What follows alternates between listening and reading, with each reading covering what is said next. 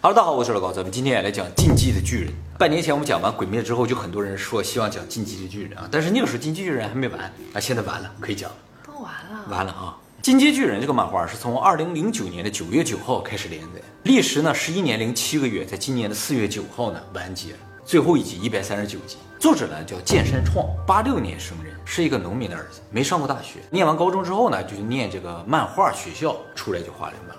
进击的巨人啊和鬼灭不一样啊，鬼灭刚一上来的时候不太火的，动画片出来之后火了，而进击巨人一出来就火了，然后后来渐渐的淡了，最后在完结的时候又火了，火到顶点。为什么淡了？哎，为什么淡了？就是它这个剧情啊特别的复杂，而且呢看着看着人们就摸不着头脑了。结果呢在完结的时候，把所有复杂的事情全部都给你解释清楚了，一下就完美闭合了，所以一下又火了。就说原来我们这十一年都没看懂。哎，所以呢，今天就给大家讲一下这个漫画。当然，我们不能把这个所有内容呢都讲给大家，只是呢讲一个大概，希望没有看过这个漫画或者只看了一部分就放弃的人呢，能够重新对这个漫画燃起兴趣啊，把它看完。有一阵很火，对特别的火有点像鬼灭一样，对对对。哎，其实我也属于半道放弃的。那么在此也提醒一下，今天所讲的内容全部都是雷，所以大家酌情观看啊。那么先说一下《进击巨人》这个故事背景设定啊，就说在一百多年前，这个世界上突然出现了人类的天敌，就是巨人，他们吃人的。由于人类和巨人之间能力相差太大，所以啊，人类马上就要灭绝了。那么最后的人类呢，为了抵挡巨人进攻呢，就建起了一圈五十米的高墙，把自己围了起来。在那之前见到的巨人大概都三到十五米高，所以五十米的高墙是完全可以挡住的。自从人们用高墙把自己围起来之后，还真就挡住了巨人的进攻。一百多年就再也没有见过巨人。而围墙之中呢，就是人类最后的文明，最后一个国家。现在的时间呢是八百四十五年，不是现代，也不是古代。也不是古代，感觉就是中世纪那个左右，已经有火炮、火枪了，但是呢，并没有一些现代的一些武器。那么除了最外层的围墙之外呢，人们还在里面建造两圈围墙，所以这个城市啊是三环结构。单环呢，由于离外面最近嘛，所以最危险，住的呢也是最底层的人；而一环呢最安全的，住的是国王啊，还有一些贵族。其实也就是说啊，人类即使到了最后就没剩几个人了，只要有人类文明的存在，阶级就是存在。那么这个漫画整体设定啊，呃，我们以前讲过是按照北欧神话来设定的。北欧神话里边的人界呢，就是由高墙围起来，主要目的呢，也是为了防止巨人的进入。而这个结构呢，就和地平论的结构是一样的，也就是说我们那个南极就是外边一层高墙，哎，我们就生活在里边，外边是有世界的。当然，这一百多年来，人类也不仅仅靠这个墙来抵抗巨人了，人类呢也组建了三大兵团，分别是调查兵团、驻扎兵团和宪兵团。调查兵团呢，主要负责到墙外面去调查巨人的情况。其实一直以来啊，都不知道巨人究竟是什么东西。巨人一出现就把人都都吃光了，究竟是个什么东西不知道，所以就需要靠这个调查兵团出去调查。但是调查兵团一出去，基本上出去十个就回来俩，所以特别危险的工作，但又特别的重要。驻扎兵团呢，主要是修墙，然后呢警戒；而宪兵团呢，就是锦衣卫，他们在一环内保护国王和贵族，也是很优秀的。最厉害的人。那他们怎么不去当调查的呀？调查就牺牲了，没有用的。所以其实最优秀的人是进入了宪兵团，其次优秀了而且愿意去调查的进入了调查兵团，最后剩下来的不怎么样的，砌墙。啊，最一般的就是七强驻扎兵团。所以所有人都想进入宪兵团，但想进入宪兵团非常的难，就是整个一个训练营好几百人，最后只取十个人才能进入宪兵团，一届一届这样。那么由于一百多年过去了，巨人都没有来攻击过了啊，所以呢，大部分人是没有见过巨人的，而且不仅仅是没见过巨人的问题啊，人当初逃进这个城里的时候是没有带任何书籍进来的，所以人们对于外面的世界基本上都不知道。可是调查兵团回来的人不会给他们讲吗？啊，会讲说外面有树有什么的，就是仅此而已。哎，有有巨人不讲。他们走不了太远，走出一些就可能就被人干掉了。后来城里人就听说说外边有海，全是水，还是咸水。哎，这人就说不可能，都是瞎扯，传说，你知道吗？就像咱们现在听一些传说神话一样。那么也正因为人们对于外面的世界完全不了解，所以年轻人啊，对于外面的世界啊是充满渴望，的？他没见过，他想知道啊。但是他知道墙外面是有世界的。他们知道有有世界，而且是巨人世界，人不能去。那么城中有一个年轻人啊，叫艾伦耶格尔，就是这个漫画的主人公了。他就是一个对于打破束缚、获得自由充满异常执着的这么一个年轻人。他就特别想到外面的世界去看，就是那种就是若为自由故，二者皆可抛那种。哎，那么除了男主之外，这个漫画还有很多核心人物啊，比如说还有一个叫米卡萨阿克曼的女性角色啊。这个小女孩啊，她的父母在寒冷的冬夜呢被强盗杀害了，而她呢被男主救了。从此呢，这个米卡莎就被男主的家人收养，而且她也从此呢誓死保护男主。他们呢都住在三环，就最穷的。三环都穷呀！对对对，在这个漫画里边，三环最穷的。好，这就是故事背景设定了啊。那故事一开篇呢，就是说在八百四十五年，当时呢，艾伦十岁的时候，他正躺在树底下看着这个高墙，说：“哎，这墙外边是什么呢？”在这幻想外边的世界的时候，突然间出来一个特别高的巨人，比这个城墙还高，六十多米，从城墙上面露出一个头来，呃，看到城墙里边。哦，哎，特别巨大一个巨人啊！我好像想起来这个画面，对，就看了一集。这个巨人呢，一脚把城墙踢出一个口来，结果一堆三米到十五米的小巨人就冲进来开始吃人了。那么城里的人，不管大巨人也好，小巨人也好，都是第一次见到，就吓得四散逃离。而这巨人进来之后，跑得也快，动作也快，力量也大，就给抓人不停的吃。巨人啊，其实并不是以人类为食的，他们没有消化系统。他们也不吃任何其他的动物，他吃人啊，只是一种兴趣爱好那种的，就是残暴，哎，就是残暴，没有什么智商，傻傻的，从进来看着人抓就吃，就他可以不吃东西的，可以不吃东西，所以一百多年他在城外也都活着嘛，就这个意思。而且这个巨人是没有性别的，那么就在他们四散逃离的时候啊，一个女性形象的巨人，她不是女的，性巨人没有性别嘛，就冲过来了，抓住了男主的母亲，就在男主的面前把他母亲给绞了。当时男主的父亲不在家，男主的父亲是个医生，去一环给人看病去了。当艾伦的父亲呢赶回家的时候啊，他的母亲不已经死了吗？他的父亲也相当的崩溃，于是呢给艾伦打了一针，给了他一把钥匙，说你有机会一定返回咱们家的地下室，里边藏着这个世界的秘密。说完，男主的父亲就走了，从此下落不明。在这个地方就埋下一个伏笔，就是地下室里究竟有什么？那么在驻扎兵团和调查兵团的这个顽强抵抗之下吧，巨人呢没有攻进二环。就停留在三环了。那么亲眼看到巨人吃掉自己母亲的艾伦呢，就立志呢要铲除所有的巨人。于是，在十二岁的时候，就是两年后，加入了训练兵团。然后又经过了长达三年的训练呢，十五岁的艾伦呢被训练成为一个非常优秀的战士。所有训练兵里，他排名第五，排名前十的人是可以进入宪兵团的。但是呢，他立誓要铲除所有的巨人嘛，进了宪兵团就没有机会了，所以他就放弃了这个机会，加入了调查兵。而就在艾伦刚刚毕业的时候，超大的巨人再次出现，巨人们的第二波攻击开始。好几年才来一次。对，五年后又开始攻击。而这个包括了艾伦在内的调查兵团，就训练兵就出去迎战巨人了。这些士兵啊，和巨人作战的时候是用刀的，不是没有枪没有炮啊，只是枪和炮对于巨人来说没有什么用。巨人受伤了，很快就会愈合。这样，对他们唯一的弱点啊，在脖子的后面，就脖子后面有两条筋嘛，砍断这两条筋，他就死了。所以必须用刀。那么巨人这么高，怎么能砍到他的脖子呢？就要介绍一下这个漫画里非常重要的一个装备，叫立体机动装备，放在大腿两侧的这么两个盒子啊，这样盒子能够发射挂钩，挂钩出去了之后可以挂在树上、挂在墙上、挂在巨人身上，它还能喷气，一喷气，有咻，这就飞出去了，就可以飞到巨人的头附近，找机会砍到他这个脖子后面的筋的话，他就死了。有点像什么？像蜘蛛侠一样，就是很多蜘蛛侠围着巨人在那看。但是啊，这个事情非常的危险，因为巨人的动作也非常的快，抓住一下就捏死。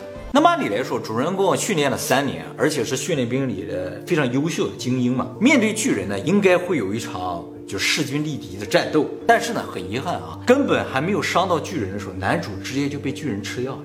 男主已经被吃，就被吃掉了。正在大家绝望之时，突然一个奇怪的巨人出现。开始打别的巨人，就是第一次出现了有方的巨人帮助人类的。那么就是依靠这样一个突然出现的有方巨人，人类啊才得以挡住了这第二波的巨人进攻。后来才知道，这个有方巨人啊就是男主，他变成了巨人，然后开始帮助人类。不过呢，他自己没有什么意识，变成巨人之后就啊就变得非常疯狂，自己也不知道是谁，然后就开始打，然后最后边呢又变回普通人了。对对对，那么听到这儿啊，我想很多人都会觉得这个漫画有点扯了，什么又巨人把怎么男主又变成了巨人之类的，莫名其妙的，一一点逻辑都没有，是吧？但其实这个漫画厉害就厉害在这个地方，这些看上去毫无逻辑的一些事情啊，最终都能得到一个完美的解释，整个事件的真相是一点点被揭开啊。当然，男主突然变成巨人这个事情啊，不光我们看来不合理，漫画里边所有人也都惊呆了，说：“哎，我们这里人居然能变成巨人，怎么回事儿？”所以呢，后来就给调查男主究竟是什么人，那巨人究竟是个什么东西？对此呢，男主自己是完全没有答案的，但是他坚信自己肯定是人。后来呢，这个城里又发生一些奇怪的事情，就是城墙明明没有破的情况之下，墙里边居然出现了巨人。那么对于这些诡异的情况，调查兵团就在不断的调查之后发现啊，其实所有的巨人都是人变。那个六十米高的就是超高的巨人，就是他们训练兵中的一个，就是艾伦的同期，就跟他一起参加训练的人，他自己也知道自己是那个超高的巨人。哦，他又变回来了。啊，对，变回来了。而城里出现那些巨人啊，还都是村民变。后来这个故事就很复杂了，各种情节穿插之后呢，艾伦见到了自己的父亲，就揭开了这个世界一半的真相。究竟是怎么回事啊？就是说，事实上，一百年前人类的天敌出现，然后将人类赶入最后的城市，城外不再有人，城里的人呢也绝对不可以出去。这个事情是个谎言。巨人确实是有的，但是城外没人，城里是最后的人类，这个事情是假。的，我起鸡皮疙瘩了。是 吧男主的父亲就是城外的，而他的好几个同期，就是跟他一起是训练兵的，变成那个超高的巨人的，都是城外的。那怎么混进来的呀？哎，就是他们在第一次攻城的时候，猎人变成超大的巨人啊，把墙踢了口之后，又变小了，就变成像难民一样，跟他们躲起来了，都不知道这些人是谁家的孩子。没有户籍什么的。没有没有没有，在最穷的地方没人管，就混进来了，就是外边有人想进来。为什么想进来？哎，这也是慢慢揭开的谜底啊。那么城外没有人，只有城里是最后的人，这个谎言是谁编造的？就是这个城市，也就是这个国家的王权贵族编造。从小人们就不断接受教育，就说你们就是最后的人类，不能出去，外边有巨人吃咱们的，啊，咱们就好好的在这里生活就可以了。对他们有什么好处？哎，对对，从这个地方开始，这个漫画就从一个魔幻大片儿渐渐变成了一个惊悚悬疑小说，是这样的啊。就说现在的王权实质上是个傀儡，它是由一伙人控制的，而这一伙人呢，是一个看上去非常不起眼的贵族，叫做雷斯家族。而事实上，这个城里边所有的人，包括什么调查兵团、宪兵团，包括王族，包括普通老百姓，他们都是巨人的后代。他们也都可以变成巨人，是自由变的吗？不是被动变，就是他们在某种条件下能够变成巨人，那三环呢？都是，所有人人都是，所有人都是，他们和来攻击他们的巨人是没有区别的。之前不是说艾伦的父亲给他打了一针，然后给他把钥匙吗？说这个世界的秘密就在咱家的地下室里。他们为了知道这个世界究竟是怎么回事，虽然知道了自己可能是巨人的后代，那我为什么互相打呀？是吧？他们为什么要来攻击我呀？要想知道所有的内幕，就必须攻回到三环里面，回到艾伦家的地下室才能知道。所以他们后来就往回打，就巨人已经占领那个地方，往回打，打回去了，下到地下室，终于看到世界的真相。他们在地下室里啊，看到了几张照片，在他们那个年代，就是中世纪那个环境，没有见过照片。他们一开始以为是画，后来发现，啊，这不是画，这是什么高科技的东西？而且照片也照的就是已经比较发达的世界，就是大概相当于一九几几年那个时候世界，比他们先进很多。原来还有这么样一个地方。后来他们发现一张地图，世界地图，他们才知道，原来他们生活的这个三环这个世界，只是整个地图上一个岛而已。这个岛呢叫做帕拉迪岛，周围都是海，而这个海的对面是一个特别大的大陆，而这个大陆上有一个超级强国，叫做马来帝国，不是马来西亚的那个马来，而是马来，叫马来帝国。而那个帝国里边住的全是人，他们在一个岛上，嗯，呃，调查兵团都没有见过海吗？没走到那么远的。那么在这个地方就交代了整个这个进击巨人的故事背景是怎么回事。其实这个事情要从两千年前说起。当时地球上有个特别好战的民族叫艾尔迪亚民族，这个民族到处征战，而且不断侵略别的国家，占有别人国家的土地之后呢，把上面的人民变成自己的奴隶。其中呢，就有一个小女孩叫尤米尔，她的父母呢被这个埃尔迪亚人杀害，自己呢就变成了奴隶，并被割掉了舌头。所有的奴隶都会被割掉舌头，以防止他们暴动，就不能交流嘛，就不能起义。哎，就没有语言。对对对。那么尤米尔被变成奴隶的时候，他特别小，所以他对于以前的生活没什么记忆。换句话，基本上就相当于一个出生就是奴隶这么个人。那么尤米尔有一天呢，被同伴陷害，就是被其他奴隶陷害，说他放跑了一只猪。没有舌头也能陷害啊！就是说跑了一只猪，上面管事就问说这只猪谁放跑的，所有人都指着他，因此呢，受到了这个埃尔迪亚国王的处罚，被弯曲双眼，打成重伤，扔进森林，任其自生自灭。结果这个尤米尔失足掉到一棵巨大的树下面的一个水潭里边，这个水潭里边有一个史前生物，这个生物呢寄生到这个小女孩身上，从此这个小女孩就获得了巨人之力，她可以变身为巨人。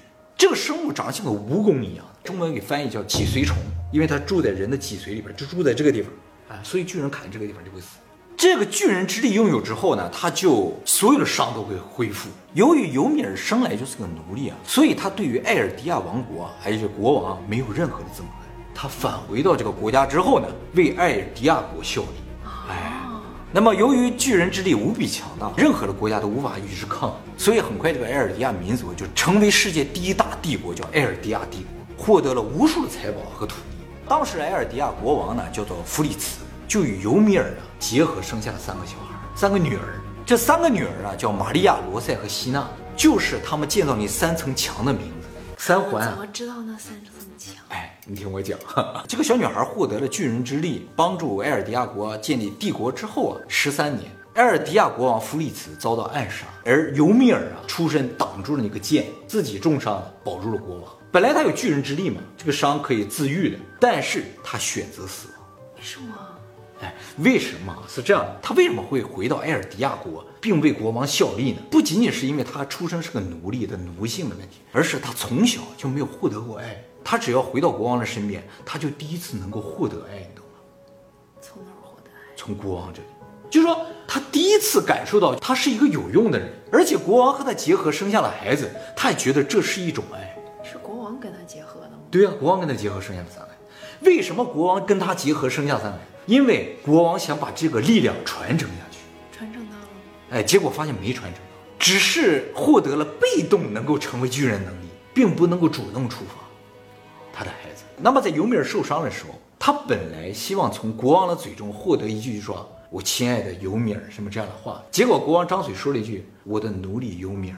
他听到这句话，他明白了，就说这么多年来，他为国家奉献了这么多年，其实他还是个奴隶，永远不会获得真正的爱。为什么作者这么去描写这种爱？是因为啊，其实，在我们现在世界里边，爱情、结婚和生孩子这三件事情是一件，因为相爱，所以结婚，所以生孩子。但是在古代不是这样，爱和结婚和生孩子是完全不同的三件事情。爱可以是一个人，而我为了某种政治的目的和另一个人结婚，而生孩子纯粹是为了传承，所以我可以和很多人生孩子。这三件事情可以完全和不同的人进行。所以国王和尤米尔结合，并不是因为爱，只是为了传承。他有他的皇后，他就爱他的皇后，或者他有他爱的妃子，绝对不是尤米尔。而尤米尔以为这是一种爱，所以他才会为国王效力。他不明白什么是爱。他选择死亡之后呢，这个国王就急了，因为他死了，这个巨人之力就不存在了，国家就无法维持稳定了。他就让他三个孩子分食了尤米尔，吃掉了之后，发现啊，他的力量传承了，传承到这三个孩子身上。但是呢，分成了三份儿，就是每人分到了三分之一。后来这三个孩子又被三个人分食了，最后呢，分成了九份儿，成为了九大原始巨人，每个人都拥有九分之一原始尤米尔的力量。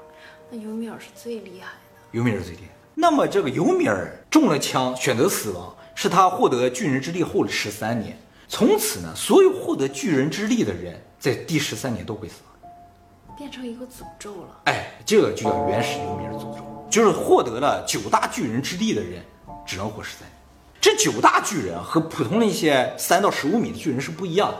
三到十五米的巨人是没有思想的，哎，叫做无垢巨人，而九大巨人是有自己思想的。那么九大巨人分别就是始祖巨人、兽之巨人、进击的巨人、女型巨人、铠之巨人、恶之巨人、超大型巨人、战锤巨人和车力巨人，能力各不相同了啊。那么这里的首领呢，就是始祖巨人，也是最厉害的、最原始的这么一个力量。那么除了这九大巨人之外的所有的巨人，就是普通巨人。就普通莱尔迪亚国民怎么会变成巨人呢？就是给他们体内注射巨人的脊髓液，九大巨人脊髓液注射进去了之后呢，通过某种刺激，他们就会变成巨人。变成无垢巨人，什么刺激？比如说九大巨人喊一声，所以注射了他脊髓液的人就会变成巨人了。男主的父亲当初给他注射就是巨人的脊髓液。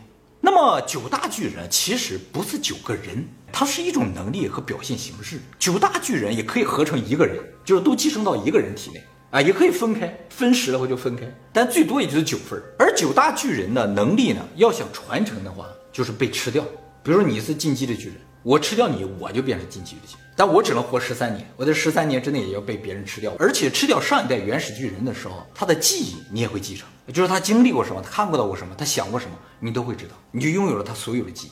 这是九大巨人共同特点啊！其实巨人互相吃获得对方能力这个事情啊，并不是没有科学根据的。我们在地球的历史这个影片里介绍过，就是说地球上最原始的生命怎么进化的，就是通过互相吃嘛，获得别人的能力。那么之后的一千多年，埃尔迪亚王国就靠这九大巨人的力量维持世界的和平，而且呢，所有的埃尔迪亚的子民也都成为了有米尔的子民，拥有了被动成为巨人的能力啊。那么这九大巨人啊，在埃尔迪亚帝国强大了很多年之后啊。发生了内斗，结果呢，被之前特别强大的一个王国，就是被这个埃尔迪亚王国灭掉了，叫马来国呀，反扑。马来国呢，控制了九大巨人中的七个，控制住。对，其实主要靠洗脑，因为啊，巨人虽然力量无比强大，但是他们内心还是普通的人一样，是很脆弱的，啊，是可以被控制的啊。被马来帝国反扑之后啊，第一百四十五代的埃尔迪亚帝国的国王。叫做卡尔弗里茨这个人啊，就和一部分的埃尔迪亚人退居到了现在这个帕拉迪岛上，还有一部分埃尔迪亚人呢是留在了马来国的，但是呢是受尽迫害。而退居到帕拉迪岛上的这个埃尔迪亚人呢，就用高墙把自己围起来。而这个高墙实质是什么？就是巨人。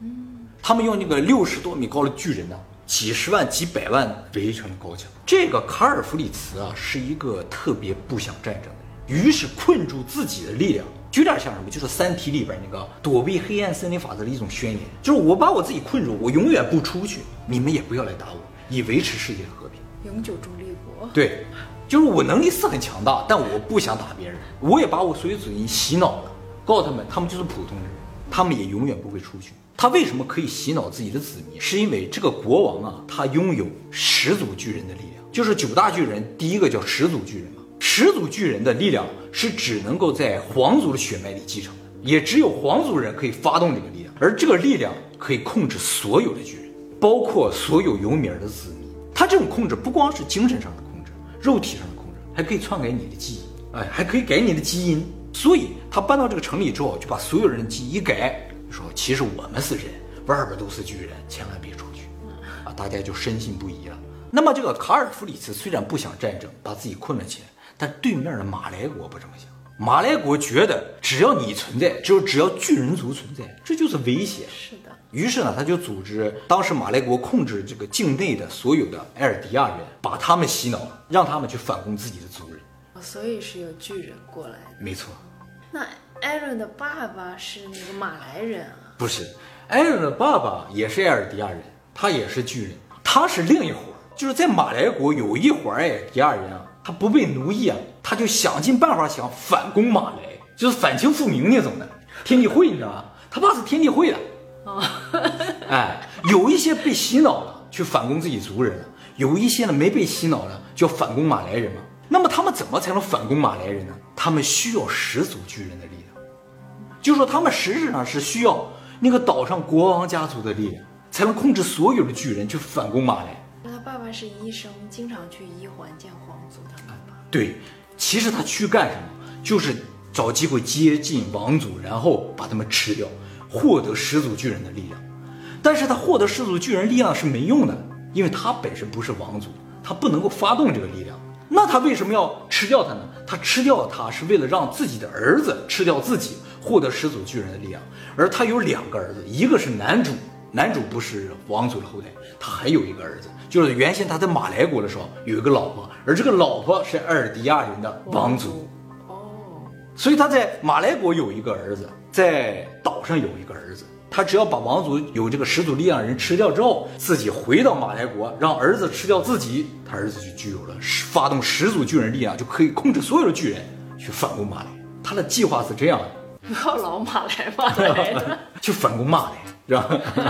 所以他在马代国的时候啊，他培养他儿子，就每天给他儿子灌输思想，就说我们是巨人后代，我们是优秀民族，我们一定要反攻这个地方。但他儿子啊，是一个特别向往和平的人，而且他觉得他爸他妈一天到晚想反清复明的挺危险的，你知道吗？啊，就是因为有很多想反清复明的人被抓到了，被马来人抓到就被处死了，他自己也不想死啊。后来他就举报了自己的父母，他认为这是保住自己性命的唯一方法。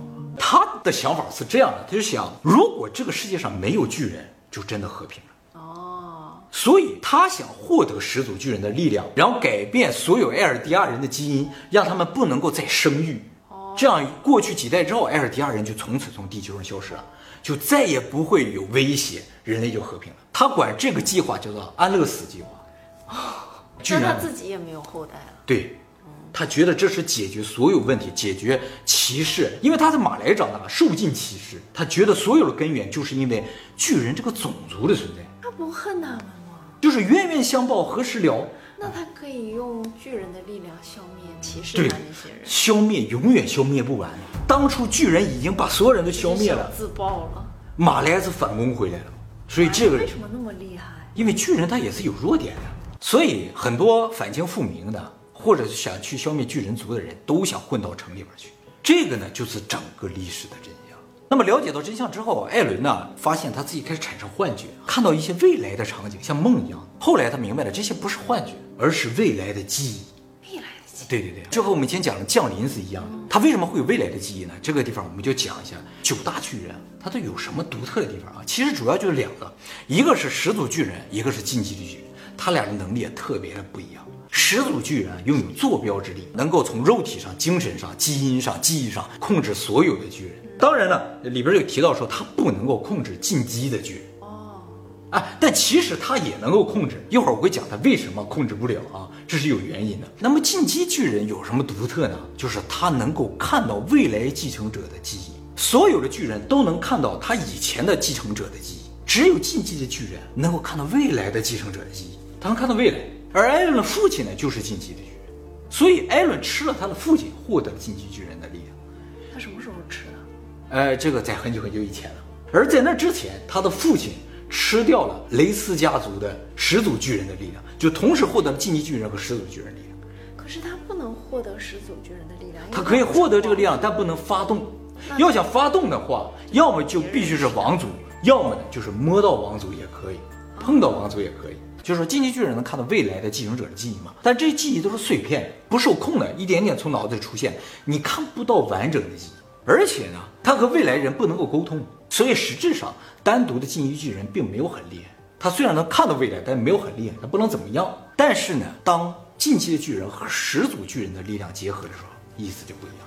始祖巨人可以控制所有的巨人，而进击的巨人能看到所有的记忆。所以，当这两个力量结合的时候，就相当于这个巨人可以控制历史上所有的巨人和未来所有的巨人，因为他可以控制过去和未来所有巨人的记忆。控制你的记忆，你就认为这个事情就是这样的，你就会按照这个方式去做，你就实质上控制了啊。艾伦呢，就是这样一个角色，他体内同时有始祖巨人和进击的巨人的力量，但是他不能够发动这个始祖巨人力量。在整个漫画的最后，他摸到了他的哥哥，就同父异母的哥哥，一下子发动了这个力量，他就终于明白了，其实这个漫画从始至终所有的事情都是他一个人造出来的。啊，就是他妈被吃掉，他爸给他打针，他去吃掉他爸，这都是他安排的。他让他爸去这么做，他让巨人去吃掉他妈的，目的是什么？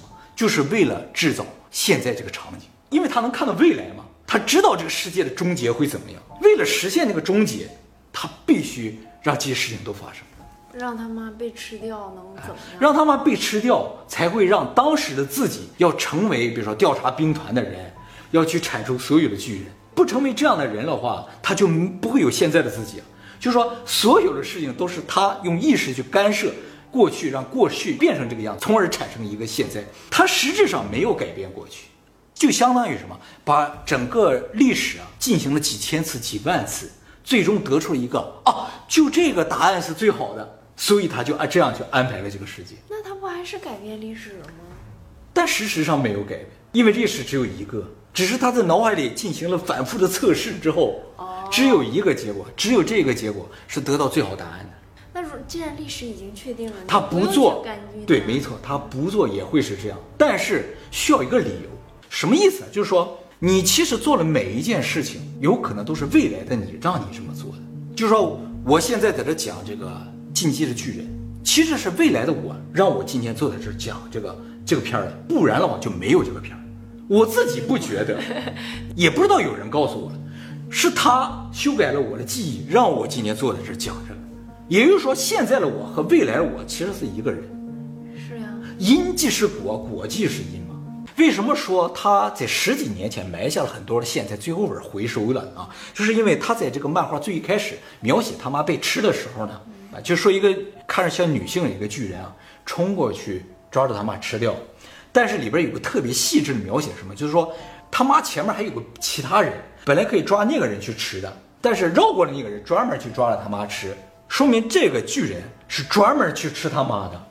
而在这个漫画最后就解释了，其实就是这个艾伦控制了这个女巨人，专门就是去吃他妈的，所以绕过了前面这个人，去抓着他妈给吃，而且在他面前吃掉，就是为了让他能够爆发内心的这种要除掉巨人这种想法。而他最终的目的就是看到世界的最终结，就是巨人被除掉，这个世界没有巨人。